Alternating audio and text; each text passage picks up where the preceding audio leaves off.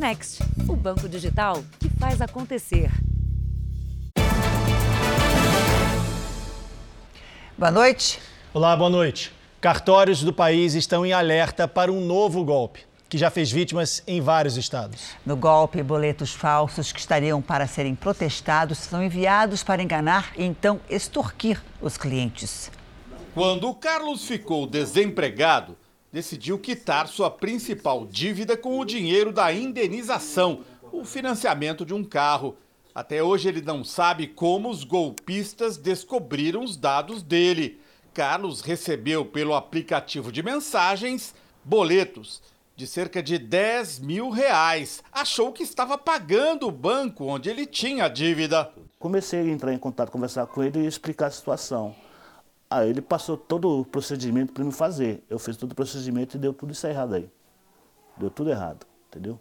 Com três meses depois, quatro meses, o banco começou a ligar para mim porque eu não tinha pago a, a quitação do carro. Falei, peraí, eu tô com a documentação, falando, você pagou o boleto falso. Além de cair no golpe, Carlos também ficou sem o carro que usava para trabalhar, que foi tomado pelo banco. Sem os 35 mil, sem o carro e mais o golpe ainda. Então foi uma coisa muito decepcionante para mim.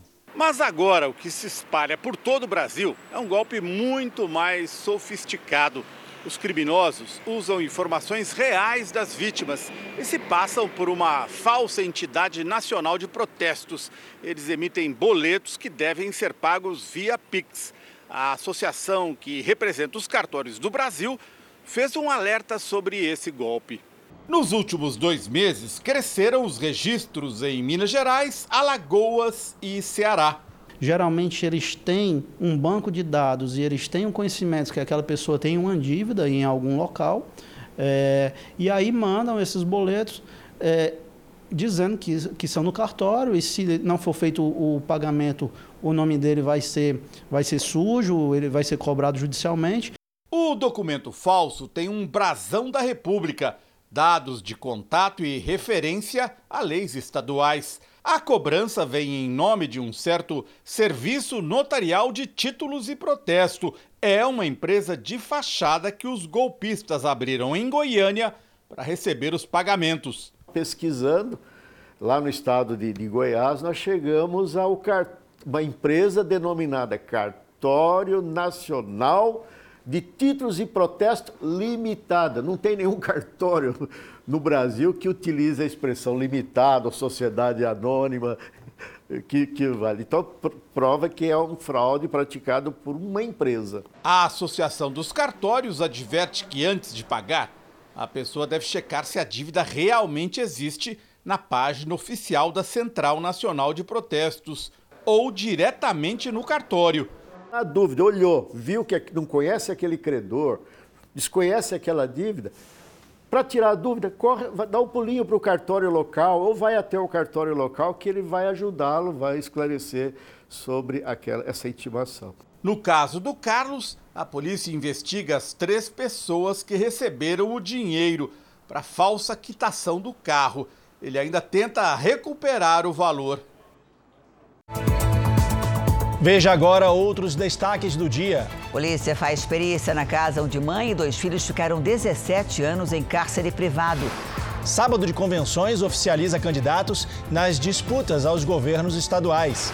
Temperaturas caem no sul do país e deixam as cidades da Serra Gaúcha lotadas. Pesquisa mostra os perigos dos jogos pela internet para jovens e adolescentes. E os gols da primeira rodada do retorno do Campeonato Brasileiro.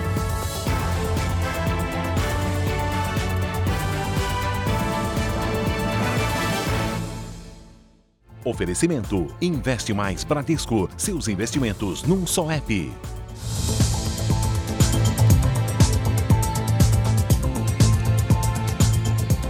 Uma menina de 6 anos morreu e o pai ficou ferido depois de serem baleados na região metropolitana de São Paulo. Eles chegavam em casa de carro quando foram atingidos pelos tiros. Segundo a polícia, foi um crime de execução. Em uma cerimônia privada, familiares e amigos se despediram de Helena Guimarães, de apenas seis anos. A menina foi baleada quando chegava com o pai à casa dele, no município de Carapicuíba. Segundo testemunhas, pai e filha foram abordados por volta das 10 e meia da noite e os criminosos abriram fogo contra o carro em que eles estavam. Helena foi socorrida e morreu no hospital.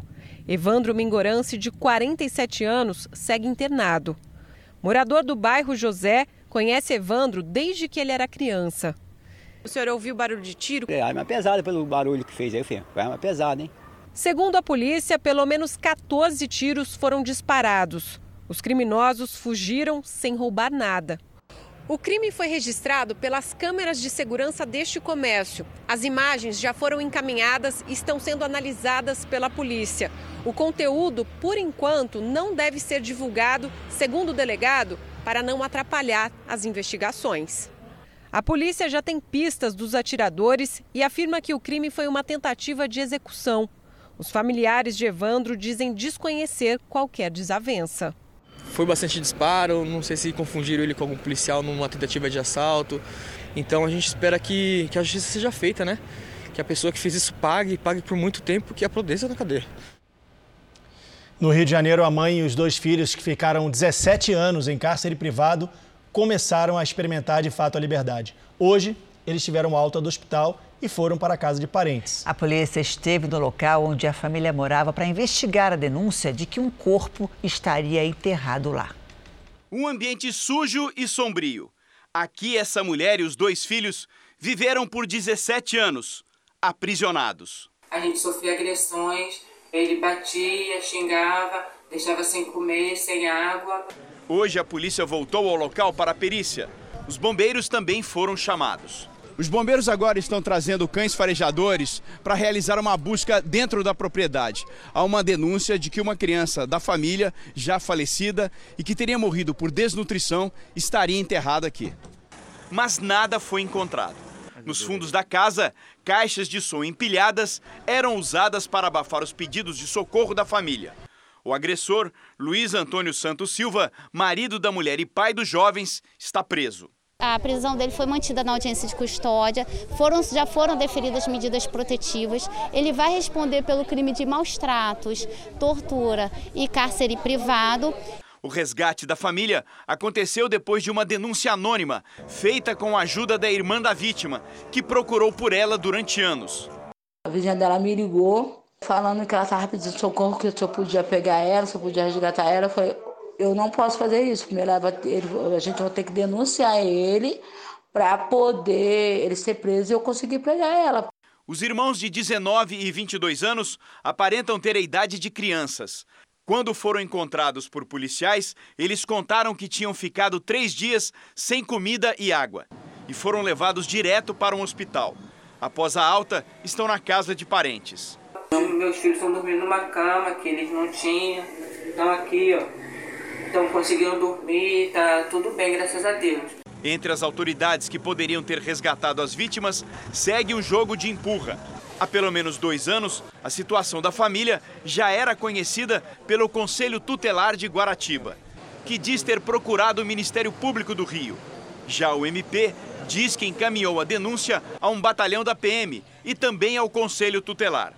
Já a Polícia Civil diz ter enviado a investigação três vezes ao Ministério Público e que a última vez que o inquérito retornou foi em maio deste ano. A Corregedoria Geral da Polícia Civil informou que instaurou procedimento para apurar todos os fatos. Em Belo Horizonte, o motorista de um carro de luxo foi preso depois de provocar um acidente. Nas imagens, o veículo aparece em alta velocidade e bate na traseira de uma moto e de outros dois veículos. O motociclista ficou ferido e foi encaminhado para um hospital da região. O motorista é empresário e tentou fugir, mas foi impedido por pessoas que estavam no local. O homem foi autuado em flagrante pelo crime de lesão corporal e embriaguez ao volante. Assaltantes explodiram uma agência bancária e provocaram pânico no interior do Pará. As imagens mostram a tensão dos moradores da cidade de Ipixuna, que fica a 250 quilômetros da capital Belém. Segundo testemunhas, homens armados chegaram em dois carros durante a noite. Toda a ação durou cerca de 50 minutos. Eles usaram explosivos para abrir os cofres. A polícia chegou ao local e houve troca de tiros. Ninguém ficou ferido mas o grupo usou pessoas que passavam pelas ruas como reféns e conseguiu escapar. A Secretaria de Segurança do Pará acompanha o caso.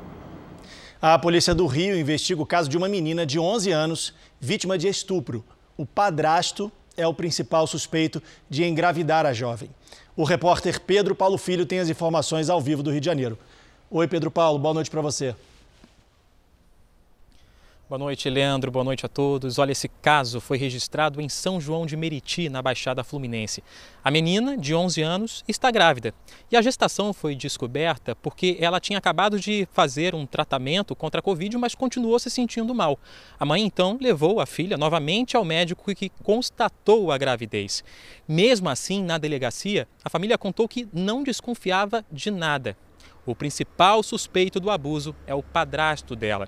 A polícia já pediu à justiça uma medida contrativa uma medida protetiva para a criança. Ela passou por exame de corpo de delito e agora está recebendo acompanhamento psicológico no Conselho Tutelar da cidade. Leandro e Janine. Obrigado, Pedro. Um caso que chocou o país completa um ano: o desaparecimento do menino Miguel dos Santos Rodrigues, de 7 anos, no Rio Grande do Sul. A mãe e a madrasta são suspeitas de assassinato. O corpo do menino nunca foi encontrado. Miguel é até hoje lembrado pela comunidade de Imbé, no litoral do Rio Grande do Sul, onde vivia. Eu lembro que foi um caso muito triste, a gente fica espantado com uma coisa dessa. Yasmin Vaz dos Santos Rodrigues, a mãe, e Bruna Natiele Porto da Rosa, madrasta do menino, aparecem nessas imagens, gravadas em 29 de julho de 2021. Elas caminham em direção ao rio Tramandaí, levando uma mala e voltam de mãos vazias. Segundo a investigação, o corpo do menino estava escondido lá dentro. Pelo fato de ter sido encontrado né, material genético do interior da, dessa bolsa de viagem compatível, então, com um material uh, genético né, de um filho biológico da Yasmin, uh, isso então nos trouxe também a possibilidade de que uh, efetivamente o Miguel possa ter sido colocado nessa mala. Na época do crime, uma força-tarefa foi montada na tentativa de encontrar o corpo de Miguel.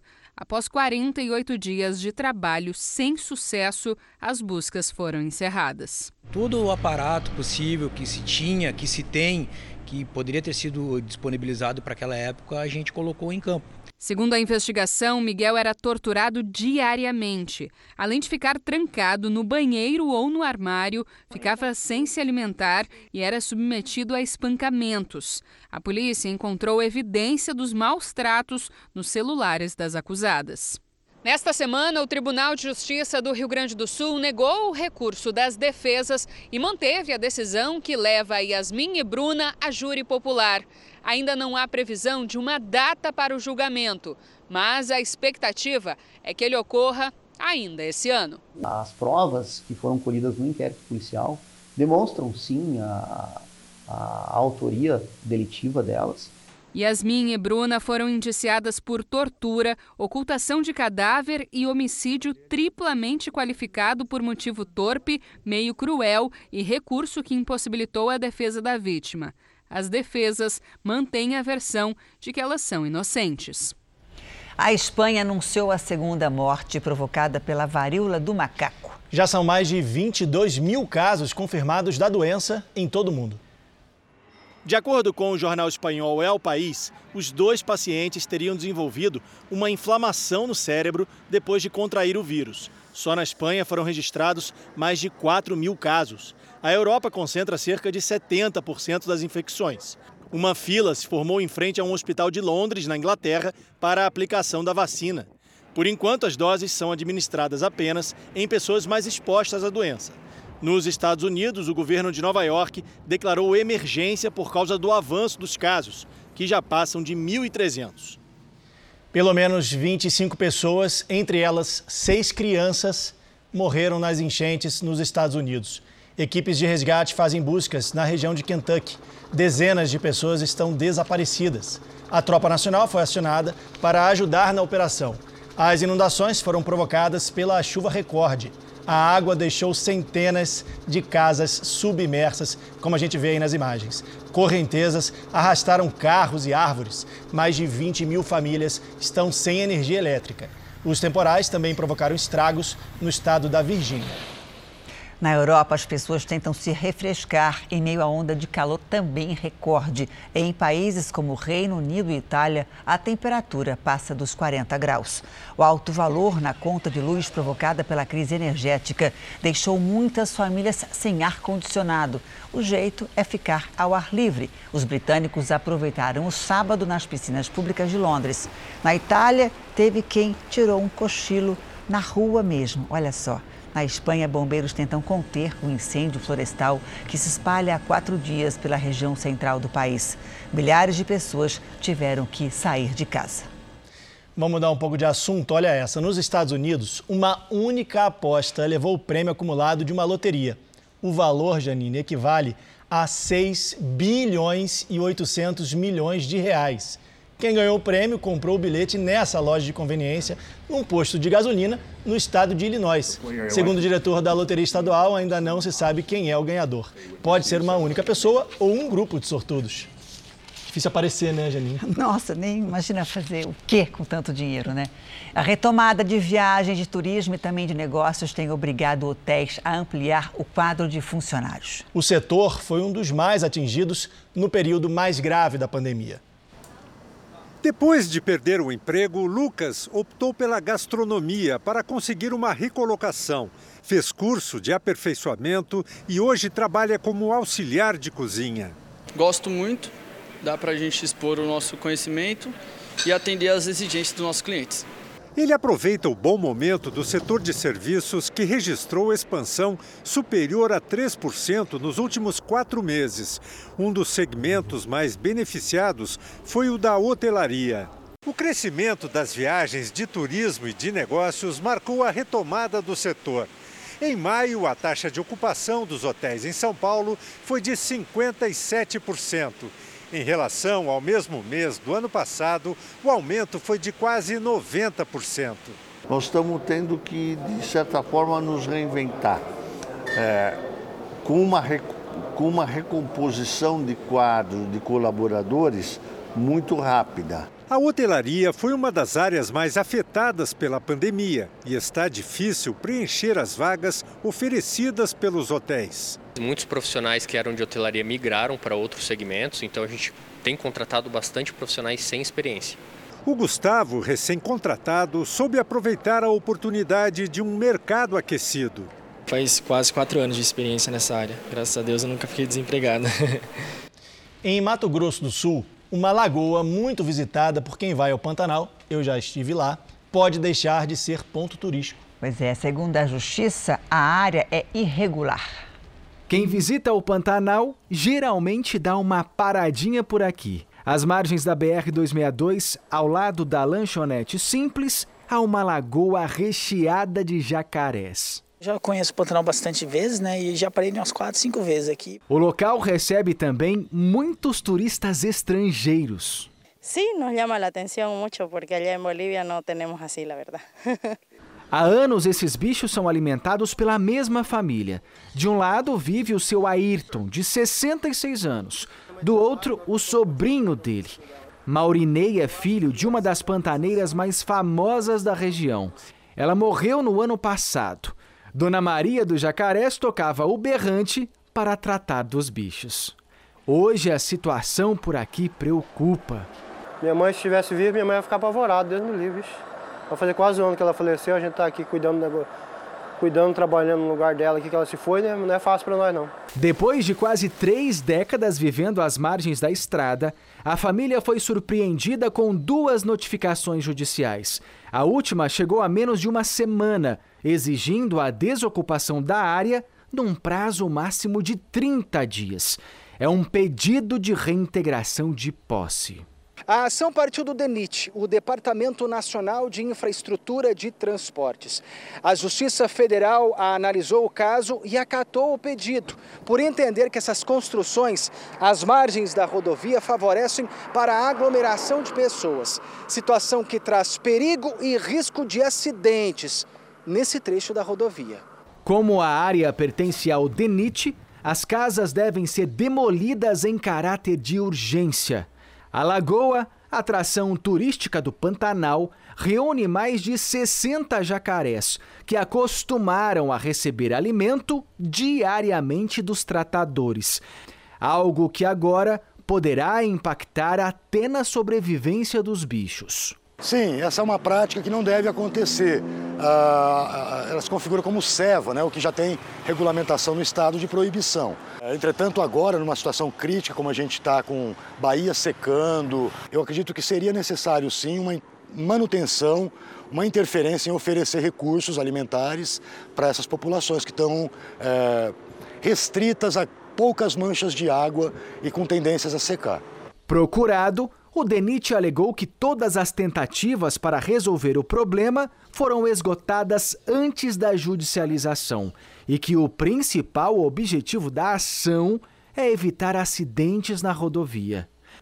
Sem ter para onde ir, o seu Ayrton ainda não sabe o que fazer. Eu não tenho para onde ir. É isso que eu falei. Eu estou aqui todo esse tempo, já que eu tinha que fazer, eu fiz aqui, pensando que eu ia ficar por aqui, né? Agora já estão falando de me sair, como que eu vou sair? O Denit tinha que ter visto isso antes no Denit, né? Não agora, quase 40 anos aqui, agora vem falar isso para nós. Você vai ver ainda hoje, moradores do centro de São Paulo deixam a região com medo da violência provocada pela Cracolândia. E a seguir, pescadores dão uma lição de respeito à natureza. Eles tiram toneladas de lixo da Baía de Guanabara.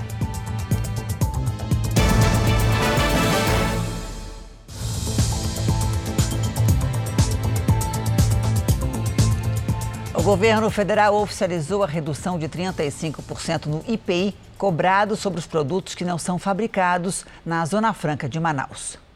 A medida foi publicada hoje em edição extra do Diário Oficial.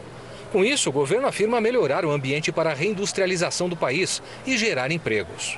O corte de impostos deve ter efeito sobre 4 mil produtos, segundo o Ministério da Economia. Com o novo decreto, o governo também espera ter maior segurança jurídica para o corte do IPI e, por fim, a briga travada no Supremo Tribunal Federal com a indústria da Zona Franca de Manaus.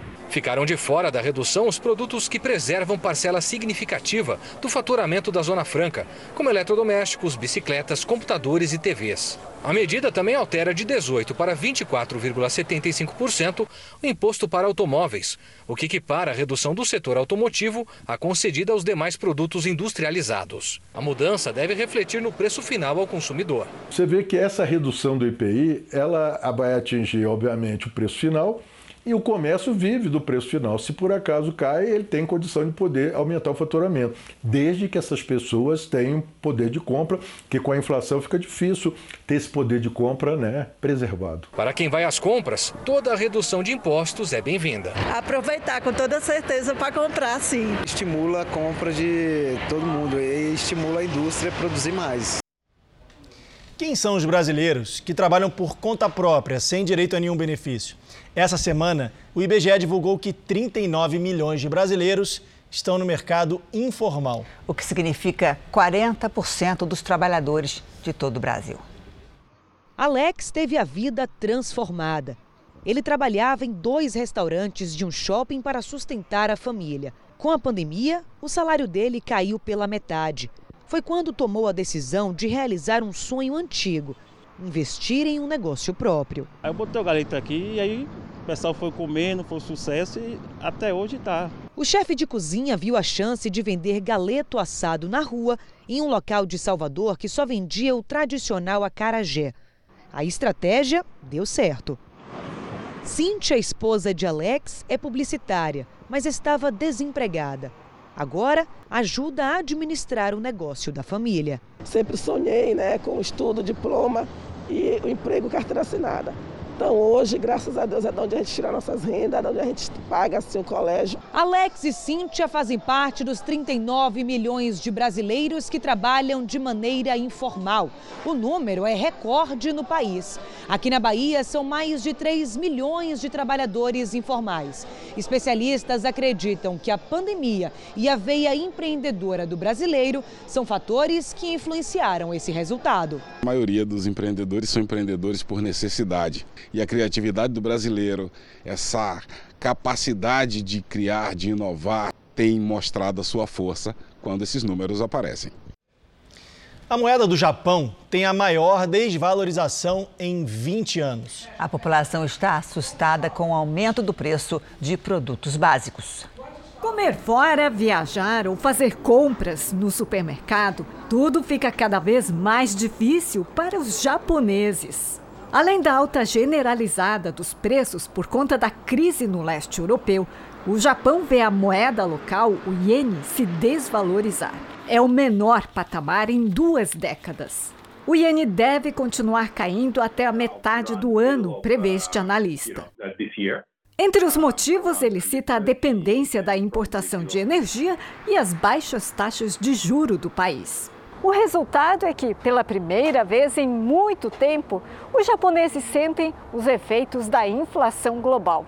O preço deste salgadinho, por exemplo, subiu de 38 centavos de reais para 45 centavos. Parece pouco, mas isso não acontecia há 42 anos. Como eu envio dinheiro todos os meses para os meus pais no Vietnã, sinto essa diferença, diz esta imigrante. Ela conta que quer comprar um computador para os pais. Antes custava o equivalente a R$ 1.800. Agora está valendo R$ 2.600. Lamenta a jovem que vive há 10 anos no Japão. Mas para este consultor imobiliário, o enfraquecimento do iene também trouxe vantagens. Agora é como se o Japão estivesse oferecendo um desconto de 30%, explica Parker Allen, que vende imóveis para estrangeiros. Para quem compra produtos em dólares, tudo está mais barato. Estamos vendo as ofertas aumentarem 200 e até 300%, diz ele. Mas essa desvalorização do iene pode não durar muito tempo. São esperadas ações do governo porque a inflação derruba o poder de compra e a renda da população. De volta ao Brasil, a despoluição da Baía de Guanabara é um sonho antigo de quem vive no Rio de Janeiro. No Brasil também, né? Um sonho dos brasileiros. Um grupo de pescadores mostra que é possível recuperar, sim, e devolver a vida a um dos cartões postais do país. É muito lixo, de todo tipo, por todos os lados. A maré baixa revela uma triste realidade de sujeira, poluição o levantamento mais recente apontou que a Baía de Guanabara recebe 98 toneladas de lixo diariamente. No ano passado, todos os 21 pontos de monitoramento de qualidade registraram índices ruim ou péssimo. Foram 13 pontos classificados como péssimos e 8 como ruins. Estamos em Magé, na chamada Praia do Limão, um ponto que deveria ser lugar ideal para a pesca, mas se tornou um depósito a céu aberto de tudo que a população descarta de forma irregular. Que a gente aqui é o fundo da Bahia, né, de Guanabara. Então a gente está recebendo tudo que está vindo das outras cidades para cá. Então acaba que cada maré que sobe chega uma coisa nova. Foi aqui também que acabou surgindo um trabalho importante para tentar reverter a situação. Atualmente, 150 pescadores fazem parte do projeto da Federação Estadual dos Pescadores do Rio de Janeiro. Esse vídeo foi feito em janeiro, quando o trabalho começou. A gente vai entrar agora no mangue. Essa parte aqui, bem no início, já foi bem mais suja, não dava nem para ver o chão. Ainda assim, logo na chegada, a gente já se depara, por exemplo, com uma televisão. É comum encontrar assim? Muito. Você falou que seu marido se machucou? Rasgou a bota dele e atingiu o pé, deu aquele corte fundo dentro do pé. Isso aí tudo é vidro. Aí quer dizer, isso está dentro da lama, a gente não, não, consegue ver isso dentro da lama, né? Que tá funda. Aí quando você mete o pé, você meteu o pé dentro de um tubo desse aí. Diariamente, os pescadores fazem o que podem. E quando organizam um mutirão como esse, saem duplas.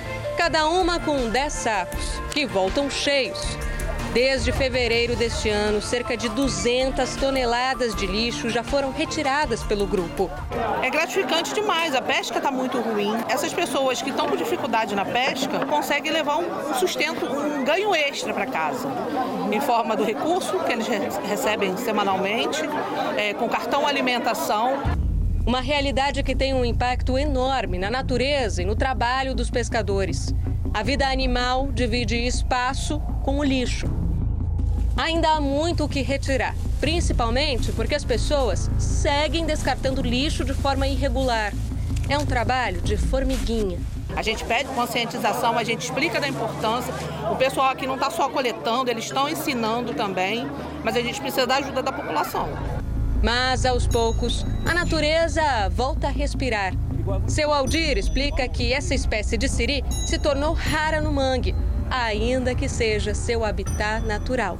Ele aparecer significa que. É, que está melhorando, ele quase não fica, não ficava, estava sumido bastante. Sumido. Ou seja, está dando resultado. Tá. Continuar assim, daqui uns 10, 15 anos é bastante. Tomara que continue. Veja agora os destaques do Domingo Espetacular. Uma das vozes mais conhecidas do Brasil em áudios secretos. Filho de Cid Moreira revela conversas guardadas por 20 anos que mostram que o pai já se relacionava com Fátima Sampaio quando ainda era casado. Fátima abre a casa e responde às acusações de que estaria vendendo bens do marido sem consultar a família. Estão delirando. Roberto Cabrini investiga o fotógrafo suspeito de pedofilia. Bom dia, Jorge.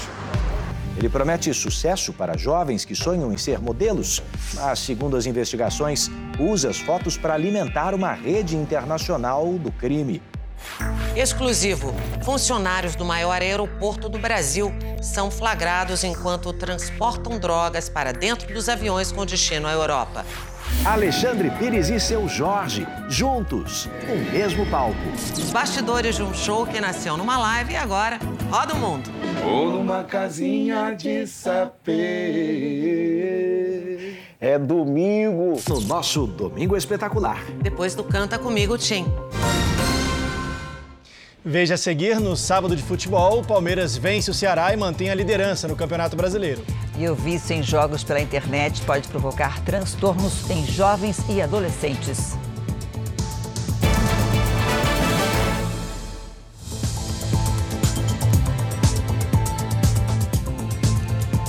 Muitos moradores estão de saída do centro de São Paulo. O motivo é a proximidade com a região conhecida como Cracolândia. Assaltos e outros casos de violência têm assustado os moradores.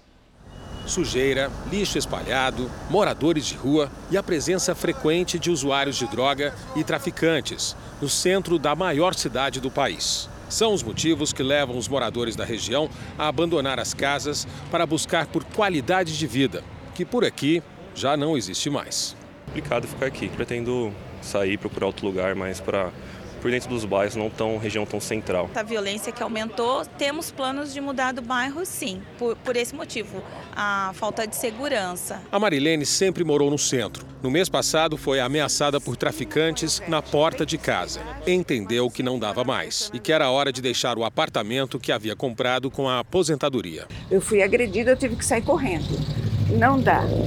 É muita insegurança. Você não pode sair com o celular na mão, você não pode sair à noite, você fica restringida. Essa é a Praça Princesa Isabel, que pouco tempo atrás era conhecida como Cracolândia. Com a retirada dos usuários de droga e traficantes daqui, a praça agora passa por revitalização. Mas isso não é suficiente. A violência ainda toma conta não só dessa região, como praticamente de todo o centro de São Paulo. E é essa falta de perspectiva que faz com que os moradores daqui queiram se mudar o mais rápido possível. O clima de insegurança fez a polícia aumentar o efetivo na região.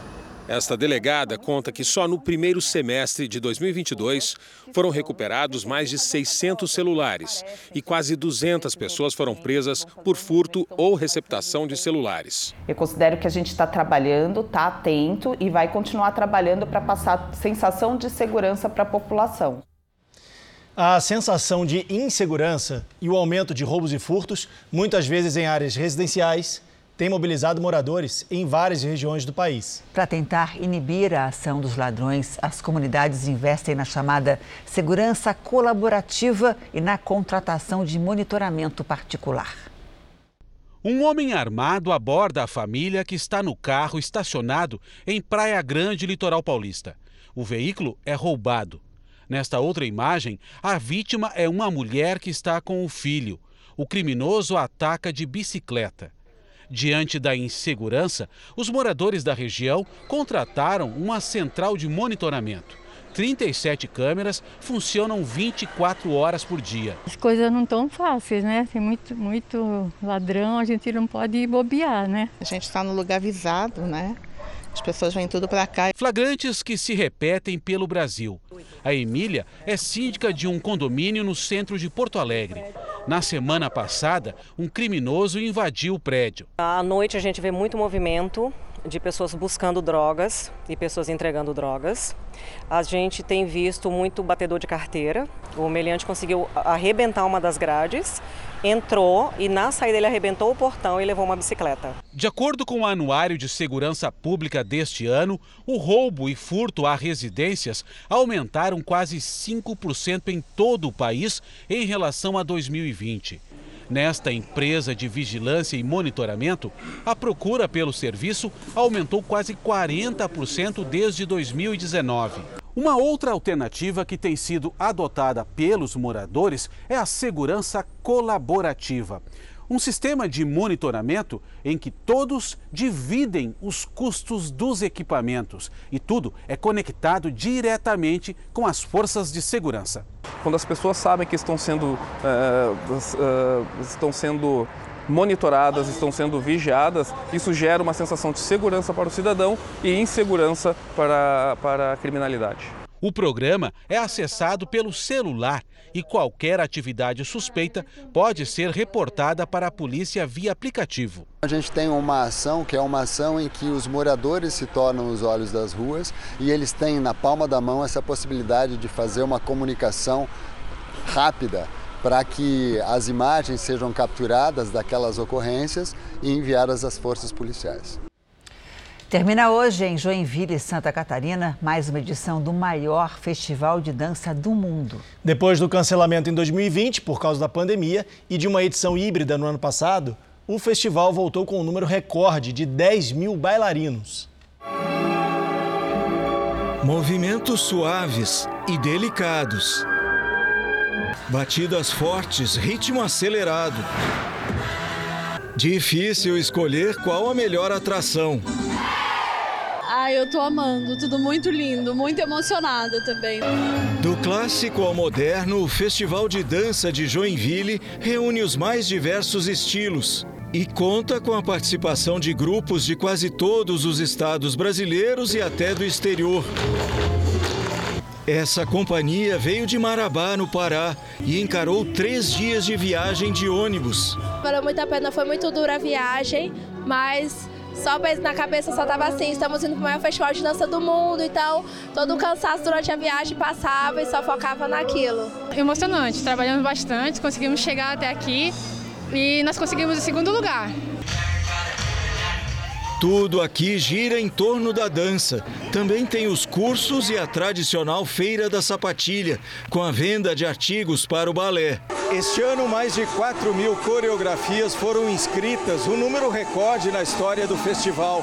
Cerca de 2 mil foram selecionadas para participar das mostras competitivas e das apresentações nos palcos abertos, muitos deles montados ao ar livre em vários locais da cidade. Sério, é incrível, eu tô encantada, a gente já dançou, eu tô exausta. Pra gente é recarregar as energias, né? Começar o ano, ligar de novo na tomada e começar tudo de novo a partir do mês de julho. O evento atrai apaixonados pela dança desde a primeira edição em 1983. Em 2020 foi cancelado por causa da pandemia. Em 2021 teve uma edição híbrida com apresentações virtuais e público limitado. Agora já começam os preparativos para o ano que vem, quando o festival vai completar 40 anos de história. Isso daí está sendo já muito bem pensado, né? Tem várias sugestões que estamos recebendo. Tem que ser obrigatoriamente melhor ainda do que esta daqui. Sempre um ano tem que ser melhor do que o outro. Quando você está aqui, você sente uma energia tão boa dançando, o público vibra junto com a gente, é incrível. Eu quero muito voltar ano que vem e participar disso tudo de novo, que é perfeito. Há mais de três meses sem chuva, a baixa umidade do ar chegou a um nível preocupante em Goiânia. A sensação de secura já está próxima da encontrada em desertos.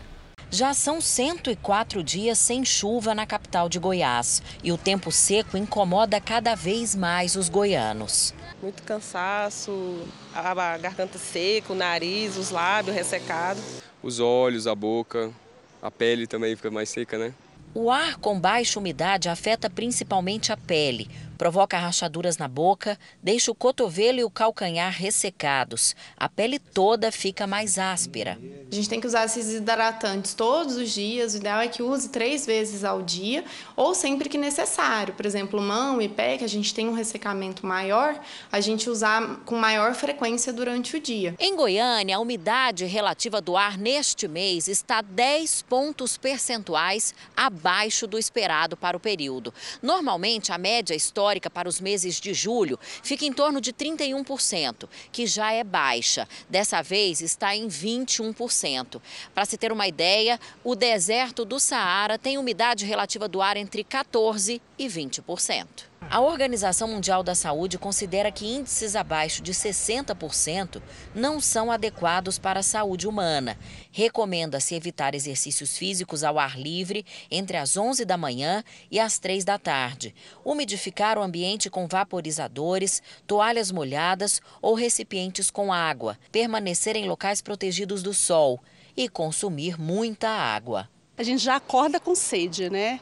E aí a ideia é tentar manter a rotina de não esquecer, ter sempre uma garrafinha perto, no trabalho, ter uma garrafinha de água dentro do carro, eu ando com a garrafinha dentro do carro, porque está muito seco.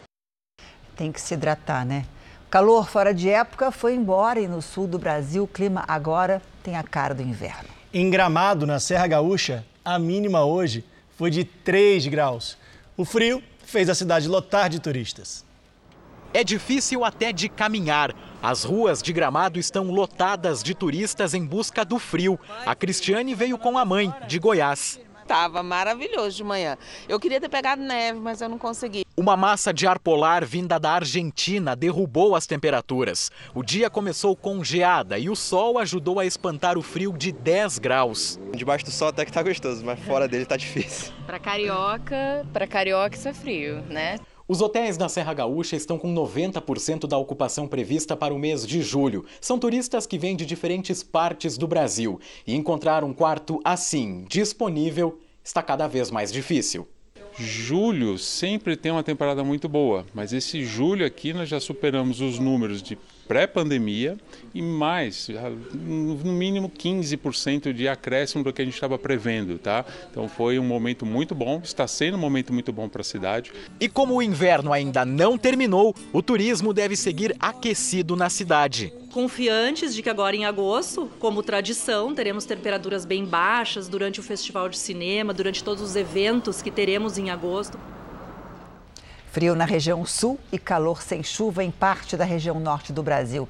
Até quando fica esse contraste de temperatura, hein? A gente vai saber com a Lidiane, que já está aqui com a gente. Oi, Lid, conta pra gente até quando. Olha, esse contraste gritante vai durar pouco, viu, Janine? Boa noite para você, Leandro, para todo mundo que nos acompanha. Neste domingo frio já perde força. A frente fria está no oceano, bem afastada. No sul, chance de geada apenas na fronteira com o Uruguai e nas áreas serranas, com mínima de 1 grau negativo. Pode gear também no sul de Minas, com 4 graus. Já no centro-oeste, na maior parte do sudeste e no interior do nordeste, domingo com baixa umidade do ar. Em todas as áreas claras do mapa, o tempo fica firme. Nos extremos do país, a chuva continua. Em Florianópolis, máxima de 20 graus na tarde deste domingo. No Rio de Janeiro faz 24, em Goiânia e Manaus 32, em Teresina 34 e até 33 em Porto Velho.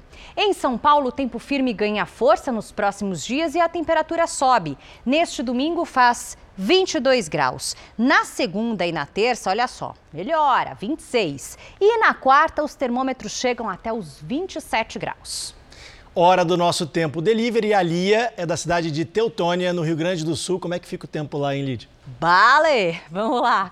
Lia, seguinte, os próximos dias, conte aí com tempo firme algumas nuvens. Neste domingo faz 19 graus, na segunda faz 20 e na terça até 21.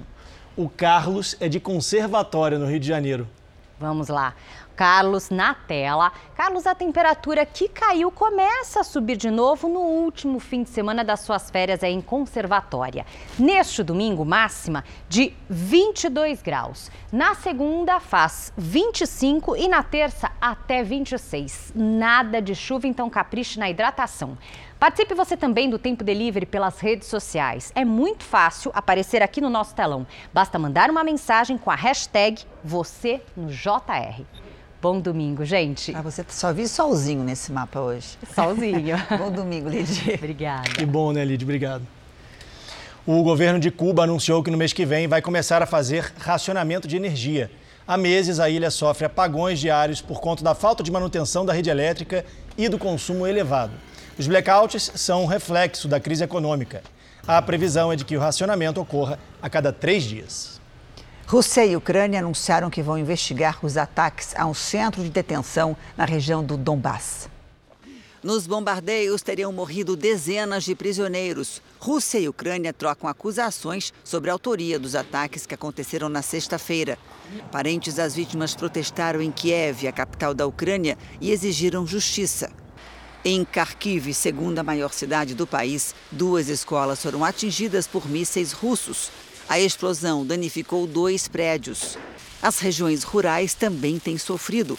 Campos de trigo foram bombardeados pelo exército russo, prejudicando a colheita num momento em que a Ucrânia aguarda sinal verde da ONU para retomar a exportação de grãos.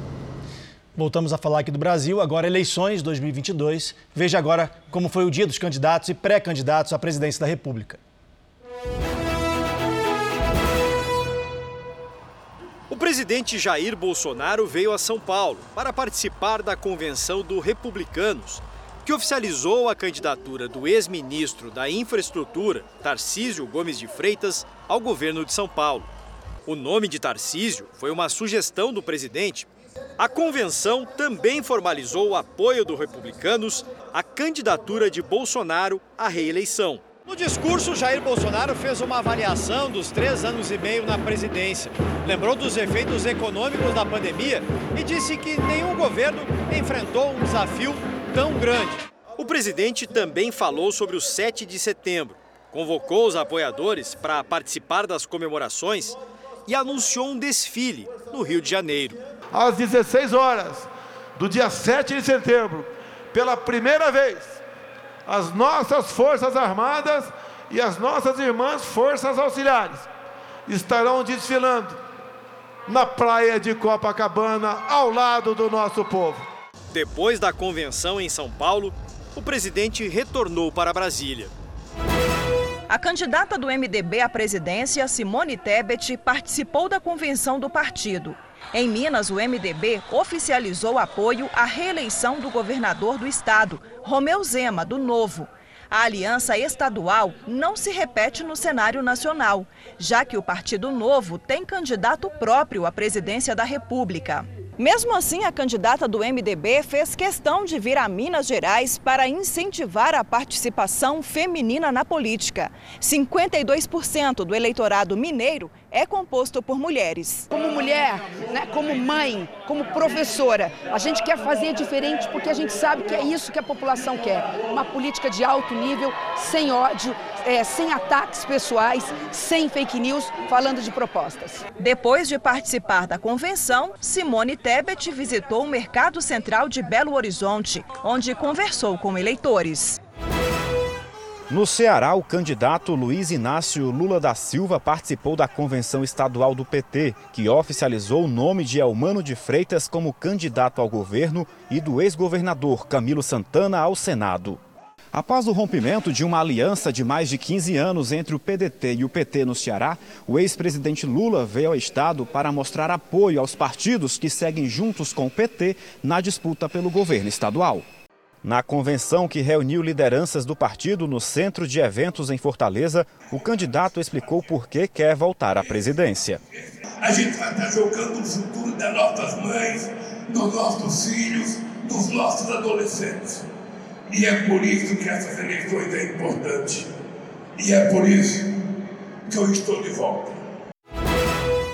O candidato à presidência pelo PDT, Ciro Gomes, esteve em Minas Gerais para participar da convenção estadual do partido e selar uma possível coligação de apoio ao pré-candidato do PSDB ao governo de Minas, Marcos Pestana. Minas foi o terceiro estado visitado por Ciro Gomes neste sábado. Ele passou também pelo Rio Grande do Sul e Paraná. Nesses dois estados, participou das convenções que oficializaram os nomes dos candidatos ao governo pelo PDT. No Rio Grande do Sul, Ciro Gomes falou sobre as prioridades do plano de governo caso seja eleito. O que eu espero é incendiar o povo brasileiro de esperança, mudar esse modelo econômico que só privilegia barão da especulação e abraçar o povo que trabalha e produz para a gente voltar a acreditar no futuro. Em São Paulo, o Partido Novo oficializou hoje o nome do cientista político Felipe Dávila como candidato à presidência da República. Esse evento mostra um partido unido em torno de princípios, de propósitos, de políticas públicas para fazer o Brasil voltar a crescer e expurgar esse populismo de direita e esquerda que vem arruinando o Brasil. Também em São Paulo, o candidato do Avante, André Janones, esteve em convenção do partido que formalizou o apoio ao candidato do PSDB ao governo paulista. Janones diz que segue com a candidatura à presidência. A gente tem debatido o país, tem debatido propostas. Eu sempre estive à disposição é, de todos os candidatos para a gente dialogar e aceitei um convite do ex-presidente Lula para que a gente possa é, discutir o nosso país, discutir as propostas. Mas a candidatura continua. O Partido Comunista Brasileiro lançou em São Paulo o nome da professora Sofia Manzano como candidata à presidência da República. A nossa candidatura, nesse momento tão dramático da sociedade brasileira, é, pretende levar efetivamente né, para a cena política nacional os interesses da classe trabalhadora. O pré-candidato do União Brasil, Luciano Bivar, participou no Ceará de um encontro estadual do partido. Bivar não comentou a possível desistência da candidatura à presidência. O pré-candidato do PROS, Pablo Marçal, participou de evento político em São Paulo. O sábado também foi de convenções dos partidos que oficializaram candidatos e apoio ao governo de São Paulo.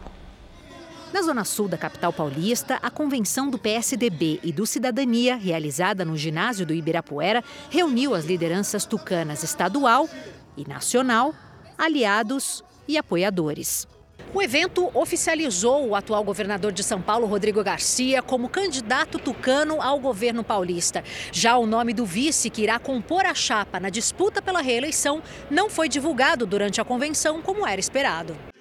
Ao lado de Tomás, filho do ex-prefeito de São Paulo, Bruno Covas, que morreu de câncer em maio de 2021, Garcia fez um discurso contra a polarização. A independência desse país saiu e nasceu em São Paulo. Debater o bom debate, combater o bom combate, não pegando armas, mas pegando ideias.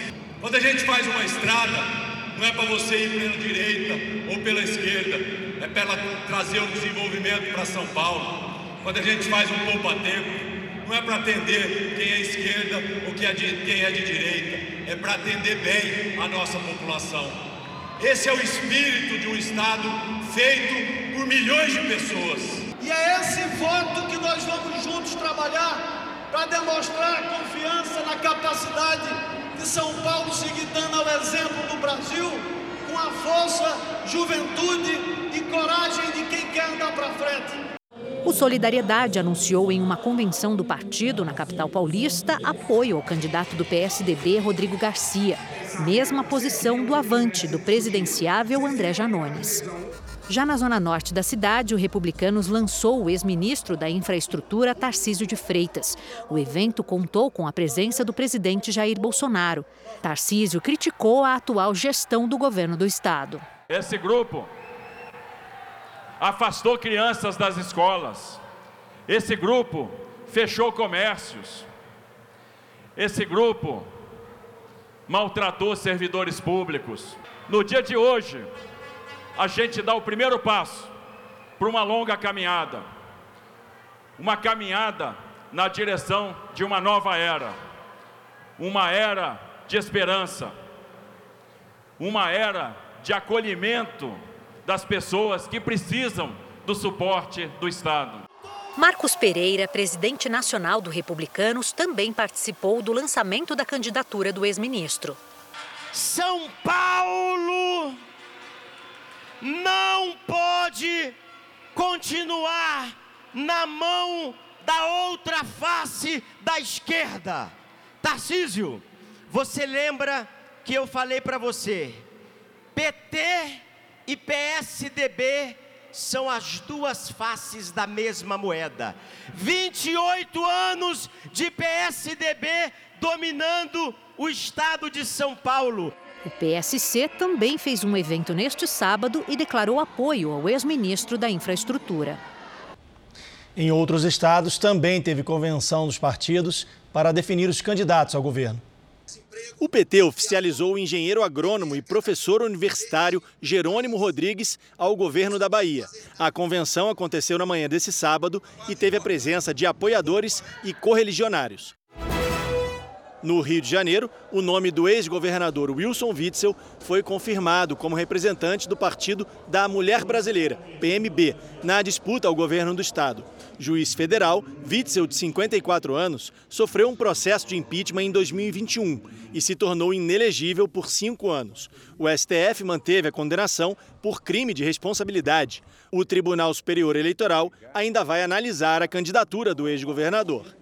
Já o PSTU, Partido Socialista dos Trabalhadores Unificado, escolheu Ciro Garcia como candidato. Ciro tem 67 anos e é professor. Amazonino Mendes foi o nome escolhido pelo Cidadania do Amazonas para disputar o governo do estado. O político de 82 anos governou o Amazonas por quatro mandatos. Agora o futebol. O líder Palmeiras foi a Fortaleza e levou a melhor em cima do Ceará. Foi o primeiro jogo do segundo turno do Campeonato Brasileiro. O primeiro gol do Palmeiras saiu com o atacante Dudu. Em contra-ataque, o argentino Flaco Lopes marcou e fez 2 a 0. Mendonça de pênalti descontou para o Ceará. Final 2 a 1. Em Goiânia, Pedro Raul marcou para o Goiás e garantiu a vitória por 1 a 0 contra o Coritiba. O Corinthians vai ganhando do Botafogo por 1 a 0. O jogo está nos minutos finais e garante o segundo lugar do campeonato para a equipe paulista. E ainda no primeiro tempo, o Flamengo vai vencendo o Atlético Goianiense por 2 a 0 no Maracanã. Na Europa, o Liverpool venceu hoje o Manchester City e se tornou campeão da Supercopa da Inglaterra. Na Europa, o Liverpool venceu hoje o Manchester City e se tornou campeão da Supercopa da Inglaterra. O Liverpool saiu na frente com o gol de Alexander Arnold. No segundo tempo, Manchester City empatou com Julian Álvares. O craque Salah, de pênalti, fez o segundo do Liverpool. Aos 48 do segundo tempo, Darwin Nunes marcou de cabeça para garantir a vitória e a taça. Essa é a 16ª vez que o time conquista a Supercopa da Inglaterra. Uma pesquisa revela que 28% dos jovens entrevistados e que jogam videogame têm o chamado transtorno de jogo pela internet. O uso excessivo provoca falta de estímulos na vida pessoal. O número revelado na pesquisa está acima da média mundial. O Alan começou a jogar videogame aos 8 anos. Agora, aos 17, de férias na escola, fica até 10 horas por dia em frente ao computador praticamente uma diversão que eu tenho a qualquer hora que eu posso, eu acordo, eu posso jogar e eu não levo muito a sério, levo mais para me divertir. Eu consigo me controlar. A mãe ficou preocupada no início, mas depois relaxou quando viu que o Alan conseguia unir a paixão pelos games sem se desligar da rotina. Quer dizer, quase sempre. Como está em período de férias, ele joga até tarde, aí ele se empolga porque ele está de fone de ouvido, ele começa a gritar. Ele começa a vibrar no computador, e você tá dormindo, a irmã tá dormindo, que trabalha. E como situações extremas exigem medidas extremas. Às vezes eu puxo o fio do, da internet. é, já cheguei a esconder o roteador e tudo. O Alan pode ser chamado de jogador entusiasmado, mas uma pesquisa feita por esta psicóloga da USP mostra que adolescentes mais jovens do que ele estão levando o interesse pelos jogos longe demais. O estudo feito com 3.900 alunos da oitava série, com idade média de 13 anos, revelou que 85% jogam videogame e que 28% são portadores do transtorno de jogo pela internet uma doença, segundo a Associação de Psiquiatria Americana e a Organização Mundial da Saúde. Isso significa que eles são viciados em games. É mais alto do que os outros países que a gente encontra na literatura. Não temos respostas categóricas, temos hipóteses com relação a isso, mas algumas das hipóteses são Uh, por conta da questão de violência, muitas vezes os pais entendem que o filho está mais seguro dentro de casa do que na rua, e também por falta de estruturas e aparatos de lazer. Porque esse jovem, então, para encontrar os seus amigos, que é algo absolutamente comum da adolescência, recorre ao jogo ao invés de ter espaços públicos ou externos para conseguir ter essa interação. A pesquisa mostra ainda que mais da metade dos adolescentes usa o videogame para escapar do dia a dia. Ou seja, se a vida real apresenta um problema que eles não podem ou não querem resolver, eles fogem para o jogo, onde esse problema não existe. E mesmo que o videogame tenha momentos de desafio e tensão, a estrutura aqui é previsível, o jogador sabe o que esperar. Ao contrário da vida, aí fora. Quando nós pensamos então nos adolescentes que têm características de desenvolvimento próprias, é como se o espaço do jogo proporcionasse a eles resolver, muitas aspas aqui, porque não resolve de verdade, mas uma série de problemas. Então, eles podem estar com os amigos nos jogos online, eles não precisam lidar com vários desses problemas relacionados às demandas do mundo real. Né? É, ali dentro do jogo, se tem algo acontecendo socialmente que não me agrada, eu posso só deletar, posso silenciar a pessoa. Para ela, é possível evitar o vício. Quanto mais cedo eu ensino que tem limites para aquele jogo, que tem formas mais ou menos saudáveis de eu jogar, eu vou ensinando essa criança desde pequena para eventualmente quando ele chegar a ser adolescente, ele lidar com essas tecnologias de maneira melhor. Como a gente viu no início da reportagem, o Alan não se encaixa na descrição de viciado em videogame, mas pelo sim, pelo não, a dona Ângela fica ligada no filho. Como mãe, a gente tem que sempre estar tá alerta, né? Vai que de repente desvirtua tudo, você tem que estar atenta. Mãe tem que ficar de olho, né, Janine? Que missão. O Jornal da Record termina aqui, a edição de hoje na íntegra e também a nossa versão em podcast estão no Play Plus e em todas as nossas plataformas digitais. Que agora com os melhores momentos da série Todas as Garotas em Mim.